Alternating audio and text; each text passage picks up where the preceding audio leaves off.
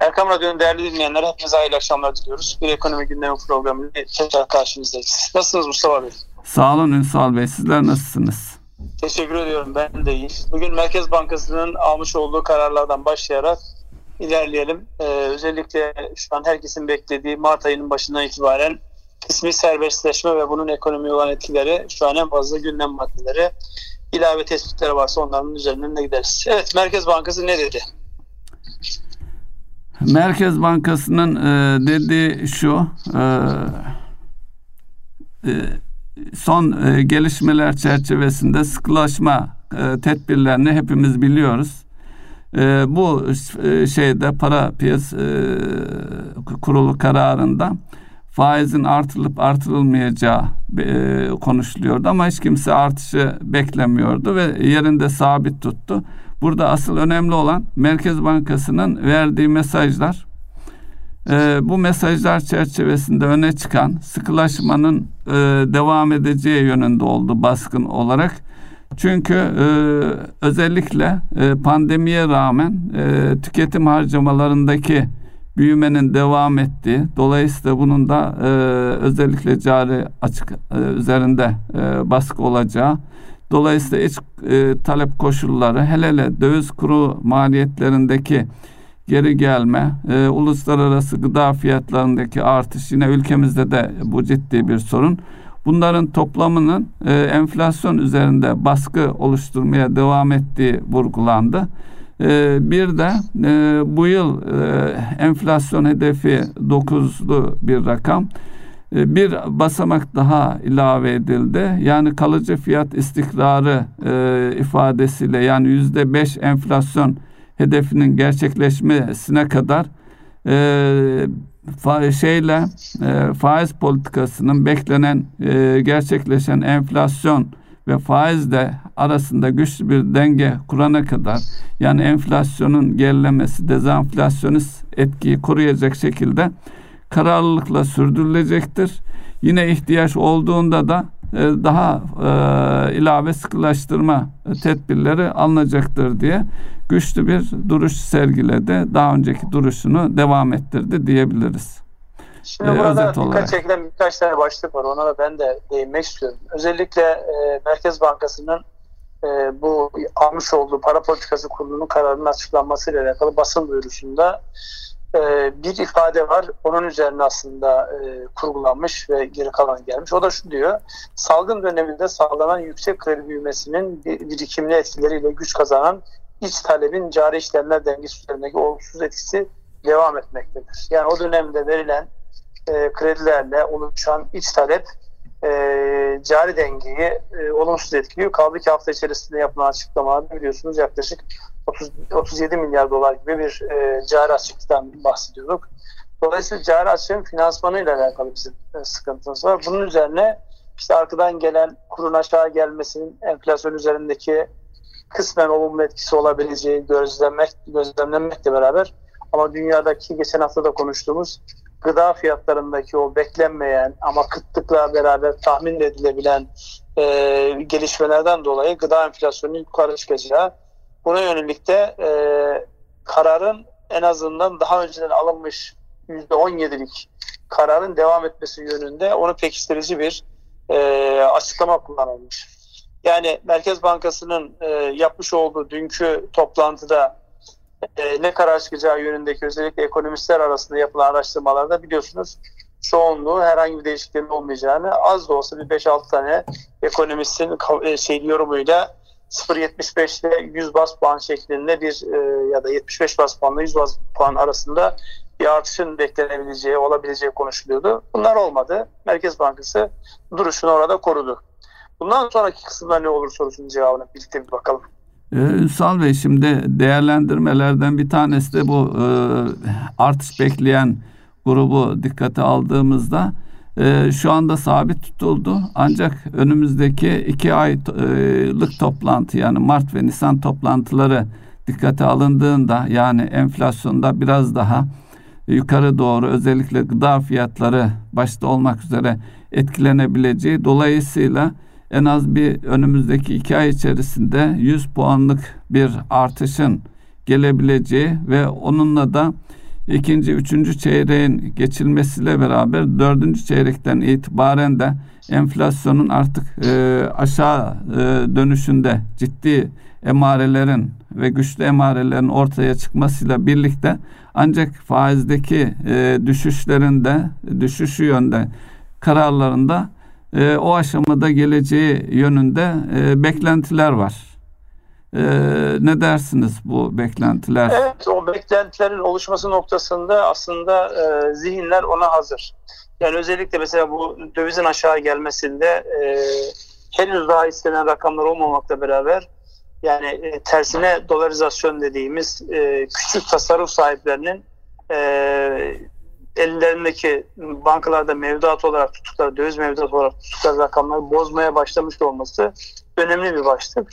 Burada asıl dikkat çeken özellikle başta borsa olmak üzere yaklaşık 3 haftadır yabancıların çıkıyor olması. Yani bu kurlar yabancıların çıkmak istediği kurlar e, değil aslında. Ama ona rağmen e, borsadan çıkarak e, başka e, enstrümanlara ya da en azından Türkiye dışına çıkıyorlar. Çünkü sadece artış gösteren e, devlet iş borçlanma kağıtlarında bir artış var yabancı payında. Onun haricinde borsada net bir çıkış var. Yerlilerin e, dövizle bozması e, bu anlamda bir fikir verecektir bize. Çünkü döviz kurları bizim e, fiyatlar genel seviyesinde önemli bir baskı unsuru. Yani buradaki özellikle 7'nin altına gelmiş olmasını şu an ekonomistler yorumlama gayret içerisinde. Bilmiyorum siz nasıl bir değerlendirme yapacaksınız. Birçok insan bu hızlı geri çekilişin e, aynı şekilde hızlı tekrar yukarı gitmesi noktasında olumsuz e, noktalara dikkat çekiyorlar. Özellikle yine burada yabancı duruşu önemli. Yani biraz döviz kuruna bağlı olarak o beklentiler gerçekleşecek ya da daha az gerçekleşecek diyebilirim ben. Ee, enflasyonla ilgili beklentiler bugün itibariyle de en çok konuşulan şeylerden bir tanesi döviz kuruna dayalı olarak. Çünkü döviz kurunun e, enflasyon üzerinde belirleyici ve büyük bir etkisi var. E, kurun nereye gideceği e, kestirildiği zaman veya döviz kurunda bir e, e, şey sta, stabilizasyon oluştuğu zaman bir istikrara kavuştuğu zaman e, daha net bir e, enflasyondaki gelişmeyi e, ifade edebileceğiz belki de. Evet, yani Merkez Bankası'nın yapmış olduğu, e, almış olduğu bu karar ve yapmış olduğu bu açıklamayı ana hatlarıyla değerlendirdik. Zaten e, geçen gün hafta içerisinde daha doğrusu e, özellikle Amerikan dolarının uluslararası piyasalarda e, değer kazanmış olmasından dolayı bir artış olmuştu. Hafta içerisinde Amerikan dolarının Euro'ya karşı güçlenmiş olmasından dolayı bütün e, para birimlerine karşı bir artış oldu. Hatta Türk lirası, dolar Türk lirası kurunda 6.90'a kadar çekilmişken tekrar 7'nin üzerine çıkmış olmasının bizden değil uluslararası piyasalardan kaynaklandığını bir hatırlatmış olalım. Şu an tekrar 7'nin altında seviyelerde bu seviyelerde kalıp kalmayacağını önümüzdeki günlerdeki özellikle e, başta mevduat sahiplerinin yabancı para üzerinde mevduat tutanların tavrı olmak üzere kaynak girişi belli edecektir. Bu konudaki e, görüşlerinizi alalım. E, haftalık bilgiler e, şunu söylüyor bize. Döviz tevdiat hesaplarında gerçek kişilerde 1 milyar 294 milyon dolar, e, tüzel kişilerde de 1 milyar 408 milyon dolarlık yani toplamda toplamda 2 milyar 702 e, milyon dolarlık bir döviz tevdiat hesaplarında artış gerçekleşti. Halbuki ondan önceki 3 hafta içerisinde e, azalma vardı. Yani artık e, döviz tevdiat hesapları azalma seyrine girdi mi diye düşünürken belki de bu döviz kurundaki geri çekilmeyi e, hala bir fırsat olarak gördüler. Bunun belki nedenlerini düşünmemiz lazım. E, acaba önümüzdeki dönemde yani e, talebe bağlı olarak e, iş talebe bağlı olarak ithalatın artacağı e, neticede cari açığın büyüyeceği ve dolayısıyla bunun da e, döviz kurları üzerinde yukarı doğru baskı oluşturacağı gibi bir beklenti de e, söylenebilir. Bilemiyorum başka nasıl bir yorum yapılabilir. Şimdi burada e, yabancıların özellikle tavrı çok önemli. Yani yabancılar burada e, bizim e, sermaye piyasalarına Gerçi kamu otoritesi bunu çok fazla istemiyor. sıcak gelen paranın ekonomiye e, faydasından çok zarar oluyor. En fazla da e, küçük tasarruf sahiplerinin işte e, bankadan çıkıp ya da uzun zamandan farklı işte altında ya da başka tasarruf araçlarında bulunan paralarını e, sermaye piyasalarına getirmiş olan, borsaya getirmiş olan insanların bu ani sert hareketlerle e, mağdur olmaları gibi bir endişe e, oluşuyor ister istemez. Çünkü burada sürekli vurgu yapılan şey finansal okuryazarlık.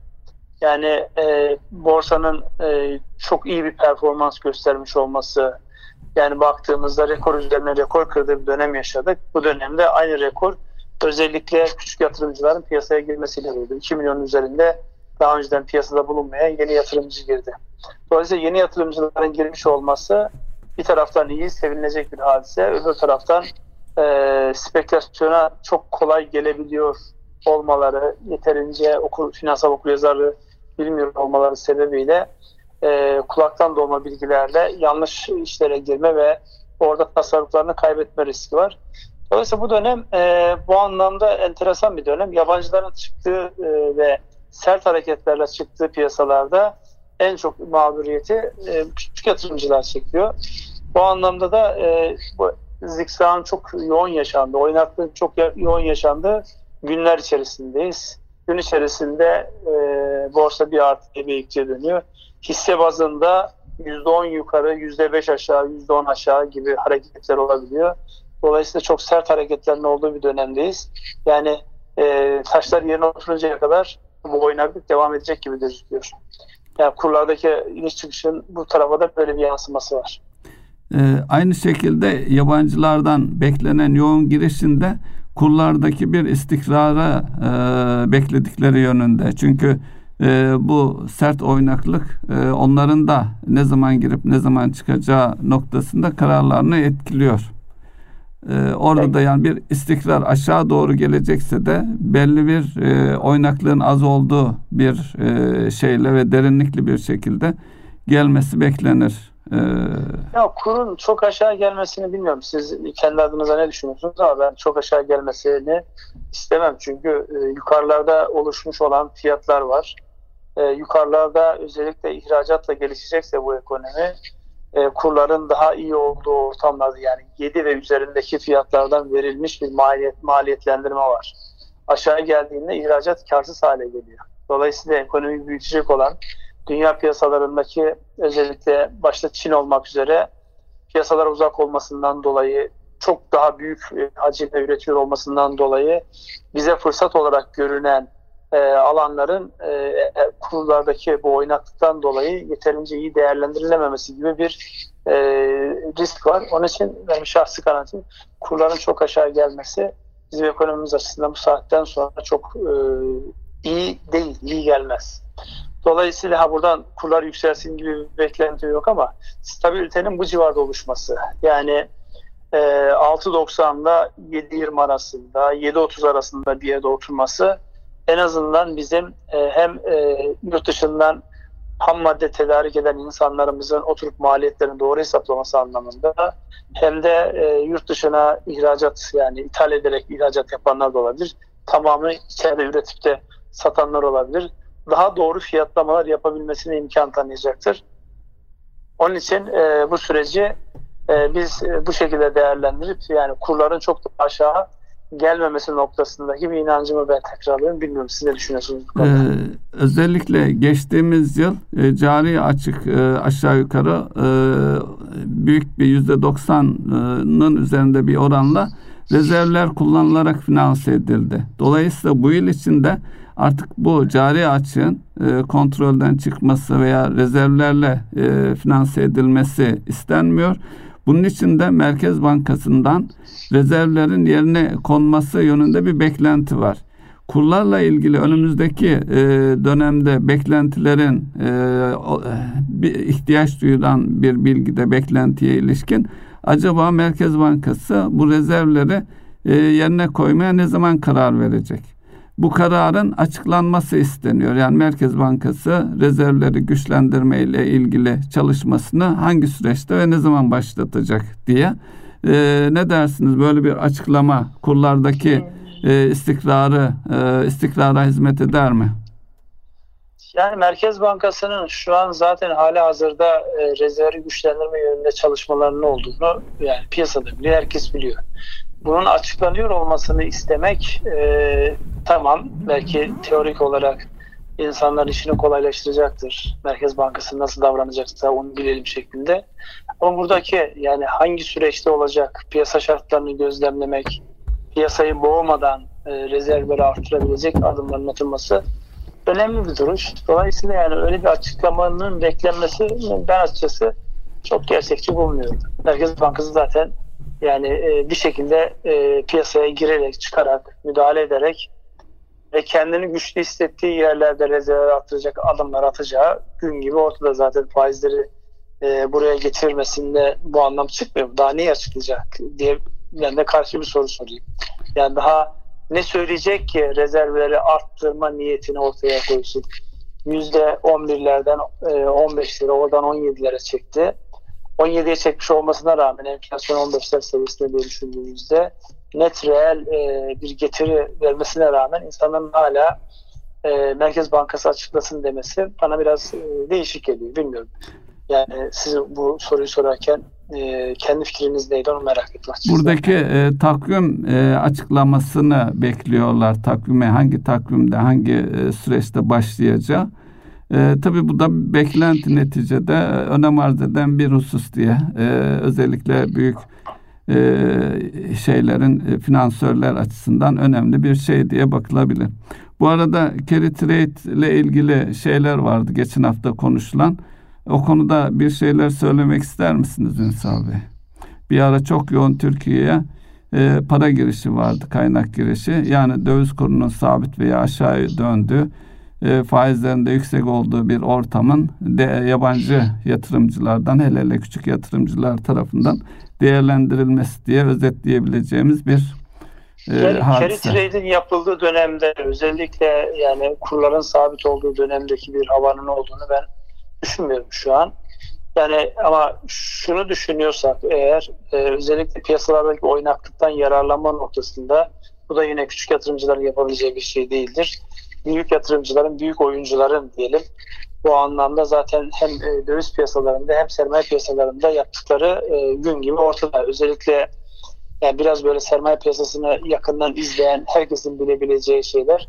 Yani baktığınızda e, mesela hisse senetlerinde ismi ön plana çıkan yabancı kurumların çok ciddi hacimlerle gün içerisinde 3-4 kademelik karlılığa ya da 3-4 kademelik ve bütün hisselerde bir e, düzenek kurarak gün içerisinde zaten çok şey yapıyorlar. Buna kredi trade diyebilir miyiz? Hayır kredi trade diyemeyiz. Ama gün içerisinde özellikle algoritmik işlemler dediğimiz robotların devreye girdiği 3 kademe yukarı götür, oradan elindekini sat, sonra tekrar dön aşağıdan al şeklindeki uygulamalar çok yoğun bir şekilde görüyoruz şu an piyasalarda. Zaten az önce küçük yatırımcıların kendilerini koruması gereğinden bahsederken hem döviz piyasalarında hem e, hisse senetleri piyasalarında ani ve günlük hareketlerden olabildiğince uzak durulması, pozisyonların daha uzun vadeli değerlendirilmesi gerektiği noktasındaki görüşümü ben burada tekrarlamış olayım. Ama sizin söylemiş olduğunuz anlamdaki carry trade konusu yani e, şu an e, eksi e, getiriyle park edilmiş bir rivayete göre 15 trilyon, bir rivayete göre 17 trilyon gibi bir paranın olduğu bir dünyada o denemeler olacaktır. Fakat çok büyük çaplı ve bizim ülkemizde onun yansımaları henüz var mı? Ben çok emin değilim. Olduğu konusunda da çok fazla inancım yok açıkçası. Ee, evet Ünsal Bey. Şimdi e, salgınla ilgili e, alınan tedbirler var. Dünyada gelişmeler var. E, özellikle dünyada yine iyimser bir hava esiyor. E, aşı ve aşıya ulaşma konusunda. E, bu konuda neler söylersiniz? Dünyadaki gelişmelerin sonra da bizim ülkemizdeki özellikle e, Cumhurbaşkanımızın açıkladığı kararları değerlendirirsek. Şimdi orada e, özellikle ekonominin belli bir kesimi için e, bu takvimin belirlenmiş olması, yani kısmi serbestleşmenin tarihinin belli olması çok önem ifade ediyor. Özellikle hizmetler sektöründe Horeca dediğimiz işte otelciliğinden restoranına, kafesinden değişik hizmet alanlarına kadar insanların e, bir e, açılımın olabilmesiyle alakalı gelişmeyi herkes bekliyor. Dolayısıyla Sayın Cumhurbaşkanımızın yapmış olduğu açıklama bu anlamda fevkalade önemli.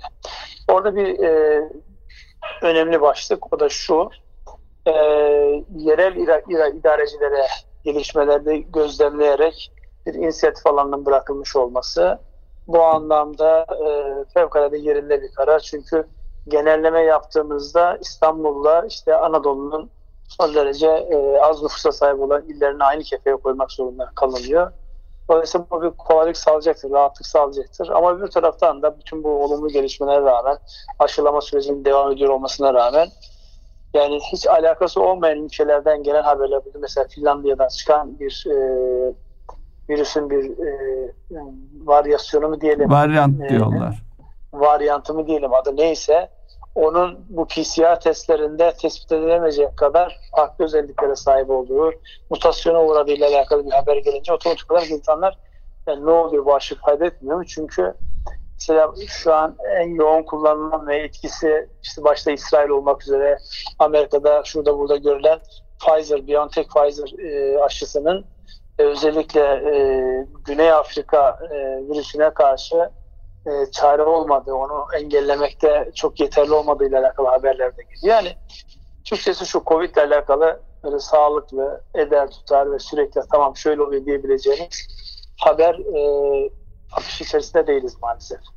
Dolayısıyla haber akışı bu kadar net ve seri olmayınca herkes durumunu e, bir şekilde gözden geçiriyor. Olumsuzluk bir şekilde geliyor ama artık herkes olumsuzluktan bakıp bir an önce normalleşmenin de derdinde. Bilmiyorum siz kendi adınıza ne çalışıyorsunuz ama ben de normalleşmenin bir an önce olması için dua ediyorum açıkçası.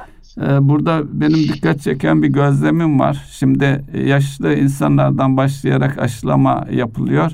İşte 70 e, ve 70'in altına doğru geliyor. Tabiatıyla her ailede e, birçok ailede bu yaş grubuna giren üyeler var. Onların aşılanıyor olması da e, benim gördüğüm kadarıyla pozitif yönde bir e, ümit oluşturuyor. Onun da etkisini belki vurgulamakta yarar var.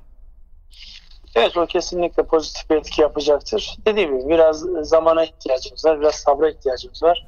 Bu arada e, tabii e, vakaların sayısının düşmüyor olması, yani çok sert düşmüyor olması da bize başka bir şey söylüyor. Yani e, evet bir taraftan tedbirler alınıyor ama bir taraftan da tedbir alınmadığı için de yani aynı seviyede e, kendini koruyan bir vaka durumumuz var. Bu konuda da insanlarımızın başta kendimiz olmak üzere daha fazla dikkat etmesi gerektiği konusunda e, bir durum söz konusu. Burada ben size e, şey hafta içerisinde yayınlanan endekslerle alakalı ya da istatistiklerle alakalı yani şu konuştuklarımızı teyit edecek neler yayınlandı? Konuları değinmek ister misiniz? Güven, tüketici güven endeksi. Başta onu ifade edebiliriz. E, yaklaşık e, 83,3'ten 84,5'e yükseldi. Yani tüketici güven endeksinde e, bir buçuk puanlık bir e, artış var. Bunu vurgulamakta yarar var. Ee, başka e, bununla ilgili benim, benim, benim gördüğüm sanayi üretiminde 7. aydır e, büyüme devam ediyor. Perakende satışta büyüme e, 7 ayın en düşük seviyesinde. Dolayısıyla yani pozitifler ve negatifler birlikte değerlendirmemiz lazım. Sanayi üretimimiz, onu daha önceden de konuşmuştuk. Allah nazardan saklasın. Yani gayet e, iyi gidiyor. Buradaki en büyük problem sanayide sadece bizi değil bütün dünyayı tehdit eden tedarik zincirindeki sıkıntılar. Yani yeterince e, tedariki iyi sağlayamazsak hem maliyetlerde hem de o e, tedarikin vaktinde özellikle seri üretimlerde eğer bir ürün yani min, minik de olsa bir ürün vaktinde gelmiyorsa siz ürününüzü tamamlayamıyorsunuz. Dolayısıyla şu an dünyanın önündeki en önemli şeylerden bir tanesi bu ama sanayi üretimimiz 7. aydır büyüyor. Perakende satıştaki büyüme e, 7 ayın en düşük seviyesinde. O artık biraz da herhalde insanlar e, peş peşe peş peşe bazı stoklar ve şeylerden dolayı arttık yoruldu. Onu herhalde yeni normalleşmede diyeceğimiz sürece bırakıyor insanlar. Bütçe dengesiyle alakalı bir e, sıkıntı var. Bu e, geçmişten gelen ve özellikle bu pandemi süreciyle beraber kamunun üzerine e, yüklenilen yük, vergi tahsilatlarının yeterince olmaması, insanların işlerini yeterince açık olmaması ve bunlara bağlı olarak verginin tahsil edilemiyor olması bütçe dengesiyle alakalı bazı böyle e, dikkat edilmesi gereken başlıkları bizim gözümüze getiriyor. Ama en önemlisi sizin söylemiş olduğunuz tüketici güven endeksinin 2018'den beri en yüksek seviyede olmuş olması. Evet, yani benim de bu istatistiklerle alakalı gördüğüm taraf burası. Şimdi bu bütçe dengesiyle ilgili e, evet o e, bir önceki yıla göre e, fazladan açığa dönüşmüş durumda. Şimdi dünyada konuşulan şeylerden bir tanesi de tüm merkez bankaları üzerinden parasal genişleme konuşuluyor.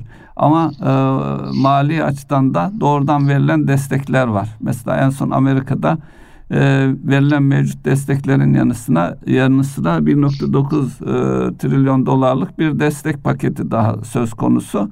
Artık bundan sonra da e, bu et, e, bu genişlemenin ve desteklerin mali yapılar üzerindeki etkilerinin de artık konuşulmaya başlanması e, bekleniyor. Neticede bu verilen paralar bir yolla vergi yoluyla veya merkez bankalarının genişlemesi de e, verdikleri piyasaya piyasalara verdikleri paraların geri e, talep edilmesiyle e, başlayacak. E, ne dersiniz Ünsal Bey? Bu e, dünya burada da dünyayla birlikte mi hareket ediyor olacağız? Ya burada bizim aslında çok belirleyici olduğumuz söylenemez. Biz sadece şöyle bir e, fırsatı bekliyoruz. Şu an dünyada bu parasal genişlemenin sağlamış olduğu imkanlar var. Bu imkanlar zaten dünyanın her tarafında özellikle e, hisse senetleri borsalar olmak üzere yatırım araçlarını e, bir anlamda çıldırtıyor. Hatta yatırım aracı olup olmadığı bile tartışılır. Bu kripto paralarda bile fiyatların geldiği seviye bu para bolluğundan kaynaklanan bir durum. Şimdi bunları yan yana koyduğumuzda e, özellikle Türkiye'ye nasıl yansır konusu bizim e, finansal e, yani parasal desteklerin yanında geçen seneler zaten krediyle büyümeyle bu destek sağlandı aslında. Ama mali tarafa baktığımızda e, özellikle bütçe dengesinin e, aleyhe bozulmasında insanların işlerini yani düşündüğünüzde mesela ben size sorayım turizm gelirleri e, ne beklenildi nereye düştü? İşte çok ciddi bir e, yer işgal eden işte bu re, restoranlardı, kafelerdi, otellerdi buradaki iş hacimleri nerelere düştü? Dolayısıyla bunları yan yana koyduğumuzda mali politikalarla yapacağımız e, desteklerin e, ne kadar e, derde şifa olacağı konusu e, açıkçası oturup bir düşünmek lazım. Yani bazı şeylerin ötelenmesi bütçe açığını büyütüyor. Ötelenmemiş olması muhatapları ciddi sıkıntıya sokuyor. Yani e, olsa iyi olur fakat neyle dengelenecek sorusunun cevabı çok şey. Öbür taraftan da bizim özellikle politika faiz oranı %17'ye getirmiş olmamız bütçede vereceğimiz açıkları borçlanarak kapatmak tarafında daha uzun vadeli ciddi hasarlar bırakma ihtimali var. Çok enteresan bir denge yani. Burada şimdi Nasrettin Hoca'nın dediği gibi yani ne söylesen birisi muhakkak haklı çıkıyor. Orası da olur burası da olur diyeyim. Ben biraz topu size doğru yuvarlayayım. Ee,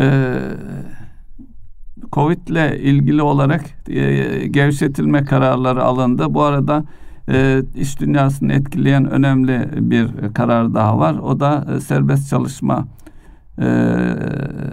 ödeneğinin Mart sonuna kadar devam edeceği ama vurgulama var burada. Son kez dendi. E, yine aynı şekilde ücretsiz izin e, ödeneğinin de e, bu ayın e, Mart ayının ortasında sona ereceği yönünde.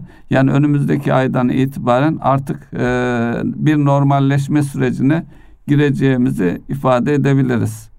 E, tabii bu e, her e, özellikle iller bazında e, yetkilendirmeyle birlikte e, Covid sürecini, tedbirleri iyi yöneten e, illerin veya bölgelerin e, daha hızlı bir şekilde normalleşeceğini ifade edebiliriz. Belki bu da davranışlara yansıyacak önemli bir unsurdur. E, alınması gereken ilave tedbirler efendim? Pardon, pardon. Dünyada da bizde de buradaki en önemli sıkıntı şu. Yani e, siz tedbir alıyorsunuz ama dışarıdan girişleri eğer engelleyemiyorsanız dışarıdan girişlerde insanlar bu aynı hassasiyeti göstermiyorsa sizin o kadar emek verdiğiniz, göstermiş olduğunuz gayret bir anda yerle bir olabiliyor. Onun için buradaki yani bir taraftan serbestleşme var ama öbür tarafta da serbestleşmenin getirdiği e, bu bulaşıyı bir yerden bir yere taşıma riski var. Yani burada e, fevkalade bir bilinci gerektiren bir husus. Yani oralarda neler oluyor sorusuna bakmak lazım. Yani hükümetten beklenen serbestleşme tamam sağlanmış olsun. E, halk nezdinde serbestleşmenin getireceği riskleri yönetme noktasında ne tip e, bilinçlenme ya da farkındalıklar oluşuyor diye ben de size sorayım. Ee, bilinçlenmenin olduğunu düşünüyorum ancak yorgunluk var. Dolayısıyla en çok o etkiliyor. Yani insanların artık normalleşmeye yönelik e, yani bir toplantıya falan siz de e, yaşamışsınızdır. E, ilk dakikalar herkes tedbirli, maskeli oturuyor. Sonra e, ikram gündemi geliyor. Belki ikramı yasaklamak lazım. İkramla birlikte maskeler kısmen açılıyor. Bir süre sonra ikinci ikramda tamamen maskelerin çıktığını görüyoruz maalesef. Bilinç var ama yorgunluk ve da, belki burada davranışları e, biraz üzerinde düşünmek lazım. Evet, davranışlar üzerinde düşünüyor ama bir realite var. E, bulaşı, vaka sayısı böyle çok keskin şekilde maalesef düşmemiş durumda. Dolayısıyla ister bu yorgunluktan deyin, ister başka gerekçelerden deyin, e, bu da bir gerçek. Neyse isterseniz başka konuya geçelim. Var mı konu başlığımız? Ee, evet konu başlıklarımız e, altın fiyatları, petrol fiyatları, e, metal fiyatları, bakır fiyatları bunları topluca değerlendirebilir miyiz? Petrolde e, bir artış vardı. Özellikle Amerika'daki iklim koşullarına bağlı olarak oradaki normalleşmeye. Ya burası petrol konusu çok böyle ne derler bıçak sırtı bir dengede. Yani e, Texas başta olmak üzere o bölgedeki soğuk hava şartları, iklim koşulları ve günlük 1 milyon varil üretimden vazgeçilmiş olması. Öbür tarafta Suudi Arabistan bu açığı ben kapatırım diye bir açıklama yapınca tekrar yukarı giden petrol fiyatları tekrar aşağı dönebiliyor. Şimdi burada e, çok fazla e, yorum yapmak e, ne kadar doğru bilmiyorum ama şu an 60 doların üzerinde e, Brent petrol. E, buradan baktığımızda e, sanki burada da bir ince denge var. Yani bugün itibariyle nispeten çok küçük bir düşüş kaydetmiş olsa da 60 doların üzerinde bir denge noktasını bulmuş. Aslında altınla alakalı burada konuşulması gereken e, tarafımız var. İşte herkes 1800 dolar, 1900 dolar, 2000'i geçer dedikleri altın e, 1800 doların altında e, bir yere geldi, oturdu. Yani çok da böyle e, risk iştahı anlamında insanlar alacak, altın alacak gibi değil. Yapılan yorumlar çok enteresan. Ee, işte son dönemde özellikle bu kripto paralara olan ilgi alakadan dolayı insanlar e, tasarruflarını ya da yatırımlarını altından çıkarıp kripto paralara mı yatırıyorlar diye bir yorum var. Orada açıkça söylenmesi gereken yani rakamlar çünkü bunu teyit etmiyor. Altın çok büyük bir e, hacim. Oradaki yatırılan paralar çok büyük. Yani onlarla şu an kripto paraların e, işgal ettiği alanı yan yana koyduğumuzda henüz daha kripto paraların böyle altından çıktı insanlar kripto para alıyor demiş. Sembolik olarak alıyor olabilirler. Sembolik e, alımlar ve o merakı karşılama, izlemek açısından alan insanları biliyorum. Yani çok sayıda insan duyuyorum ama toplamda altındaki düşüşü kripto paralarla açıklamak doğru değil. Altındaki düşüşü biraz uluslararası konjonktürde özellikle Amerikan seçimlerinin yapılmış olması, epeyden beri Amerika ile Çin arasında herhangi böyle sinirlere giren aleni açık herkesin görebileceği dalaşmaların olmayışı olması, aynı Amerika'nın İran'a olan Trump döneminde aniden e, verilen eski bütün Birleşmiş Milletleri e, ambargo kararlarını uygulama düşüncesini geri adım atılmış olması vesaire vesaire. Yani dünyada bir taraftan bazı olumsuzluklar olmakla beraber öbür taraftan da makro dengeler açısından, büyük çerçeve açısından e, daha böyle itidalli bir e, sürece giriliyor gibi. O da e, en ürkek ya da bu dönemlerin en parlak yatırım aracı olan altının fiyatlarının geri gelmesine sebep oluyor. Oradaki geri geliş ne kadar sürer sorusunun cevabını açıkçası ona kimse cevap veremiyor. Ben de cevap veremeyeceğim otomatik olarak. Ama şu anki seviyeler sanki biraz daha korunacak gibi duruyor. Diğer taraftan sizin o söylemiş olduğunuz endüstriyel e, metaller başta bakır olmak üzere bunlar ekonomilerin canlanıp canlanmadığının göstergesi. Az önce de e, belirttim ben kendi adıma e, bu anketlere ya da istatistiklere baktığımızda Türkiye'de sanayi üretimi 7. ayında hep yukarı doğru. Sadece Türkiye'de değil birçok sanayi üretiminde önemli bir başlık. Hatta bir başlık daha var. Özellikle bu pandeminin getirmiş olduğu batılı ülkelerdeki tedarikle alakalı sıkıntılardan dolayı e, bizim gibi ülkelerde üretim yapabilen sanayi kuruluşlarına batının ilgi ve alakası arttı. Hangi sektörlerde? Başta gıda olmak üzere yani temelde gıda üreten şirketlere ilgi alaka artmış durumda. Son zamanlarda onlarla alakalı görüşler ve görüşmeler artıyor. Bilmiyorum siz ne gözlemlediniz?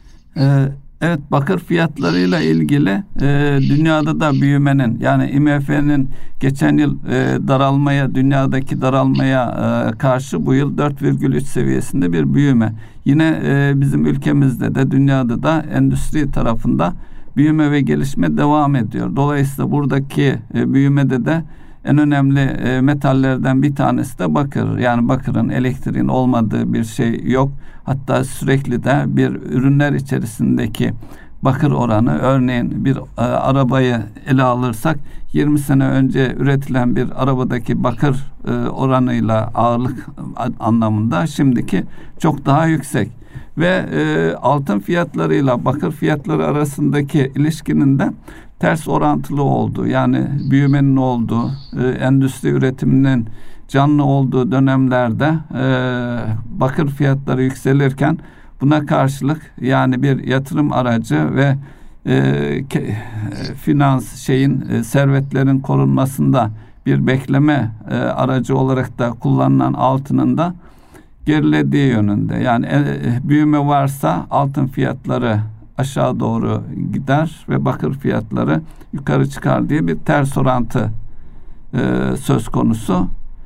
E, siz nasıl değerlendirirsiniz Şimdi bu şeyi? Aradaki ters e, şeylere baktığımızda yani e, süre olarak çok aynı zamana denk geliyor mu ondan çok emin değilim. Şimdi takvime teker teker istemedim ama özellikle altın fiyatlarının 1950 dolarlardan şu anki 1770 dolarlara gelmesiyle bakırın 3700 dolardan 3950-3960 dolarlara çıkması neredeyse aynı tarihlere denk düşüyor.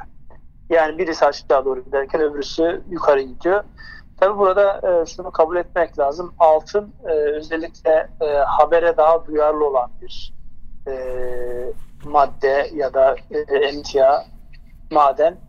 E, oradaki e, tasarruf aracı oluyor olması sebebiyle e, buradaki hareketlenmeler oynaklıkla daha üst seviyede. Bakır'a baktığımızda bakır böyle bir şey değil. Eğer gelecekle alakalı, üretimle alakalı bir e, olumlu beklenti varsa işte spot bakır fiyatlarında bir hareketlenme oluyor. İşte dediğim gibi şu an bugün itibariyle baktığımızda yaklaşık yüzde e, dörtlük, üçlük bir artış olmuş. O da neyle olmuş? E, işte muhtemelen üretimle alakalı gelen olumlu haberler olmuş. Ama şey gibi değil, altındaki oynaklık gibi değil. Yani e, söylediğinizi teyit ediyor şu anki grafiksel olarak baktığımız e, başlıkta.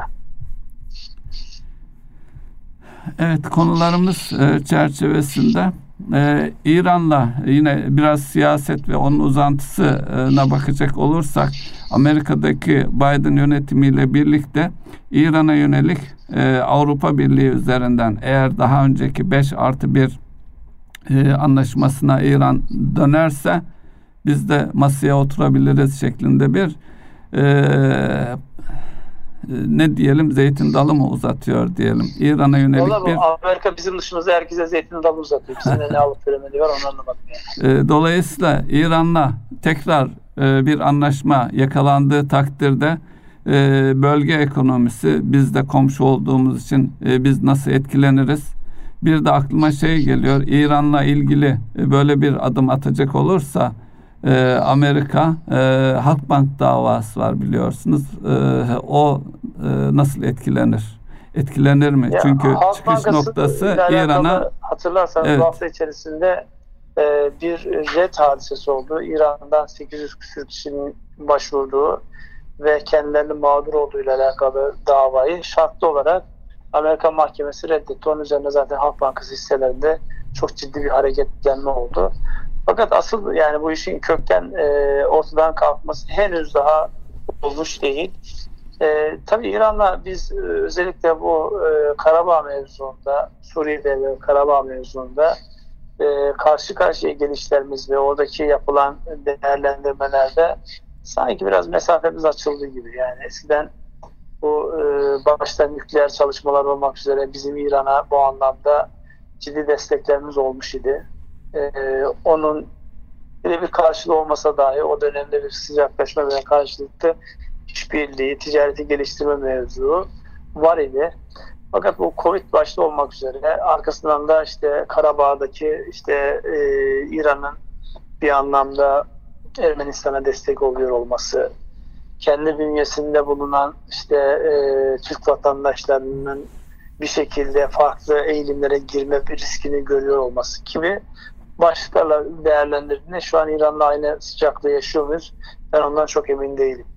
Dolayısıyla yani oradaki Amerikan-İran yakınlaşması bize ne kadar yarar sorusunda cevabı benim kafamda çok net değil. Ama sizin bildiğiniz bu anlamda olumlu ya da orayla iş yapan insanlardan teyit ettiğiniz sahaya dönük bir bilgi varsa onu da seve seve dinlerim. Ee, yok benim e, bu açıklamadan sonra acaba e, bir e, olumlu yönde bir yeni bir e, dosya açılır mı diye ve bizi rahatlatır mı Amerika karşısında diye özellikle Halkbank e, davası üzerinde diye düşünmüştüm. Rahatlatabilir yani zaten dediğim gibi şartlı olarak şu an var olan bir talebin reddedilmiş olması mahkeme tarafından bundan sonraki süreçte de daha pozitif bakılabileceği noktasında bir fikir veriyor.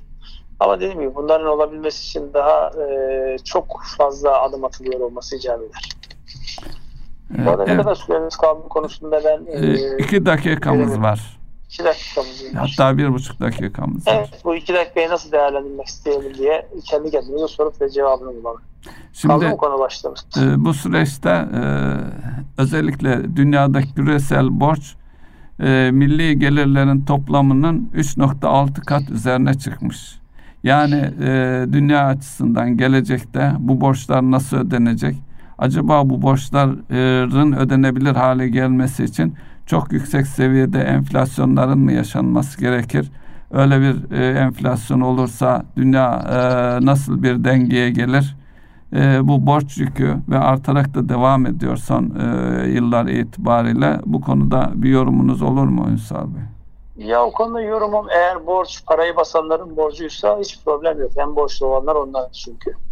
Ama bu borç özellikle Afrika, işte e, Asya, Latin Amerika gibi, Orta Doğu'daki gibi nispeten fakir ülkelerin borcuysa eyvah ki ne eyvah. Onun karşılığında bedeller ödenecektir. Sömürgeciliğe geri mi dönülecek? E, yani dönüldü zaten. Özellikle bu yeraltı zenginlikler konusunda e, işte Afrika'da yaşananları görüyorsunuz. Yani Nijerya gibi bir ülke dünyanın en zengin petrol ve doğal gaz yataklarına sahip.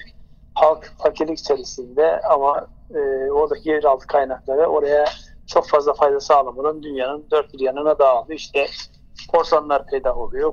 Korsanlar gemilere saldırıyor. Onlar da oradan ticaret yapmaya çalışıyorlar. Geçenlerde o korsanlardan e, kurtulan Türklerin bir şeyi vardı, bir röportajı vardı. Korsanlar bu olaya uluslararası ticaret olarak bakıyorlarmış. Biz ticaretimizi yapıyorlar, yapıyoruz diyorlarmış. Vakti zamanda e, beyazlar gelip buradan şöyle götürerek yaptıkları şeyi biz şimdi farklı yapıyoruz. Dolayısıyla e, son cümle olarak şunu söyleyebilirim. Amerika'da bu borçluluktan dolayı enflasyonda ciddi bir kıpırdanma var. Rahatsız edici bir kıpırdanma. Yani ekonomi gelişsin diye senin enflasyon gibi değil. Daha üst seviyede bir kıpırdanma var. Yani e, şey bitmiyor, aksiyon bitmiyor. Kapitalizmin içerisinde ülkelerin işte bu borçları alacakları e, içerisinde aksiyon hiç bitmiyor diyorum. Evet, Erkam Radyo'nun değerli dinleyenler bir ekonomi gündem programının daha sonuna geldik. Sürçülisan edildiysek affola. Dilimizin döndüğünce güncel gelişmeleri aktarmaya çalıştık. Hepinize hayırlı akşamlar diliyoruz. Hayırlı akşamlar.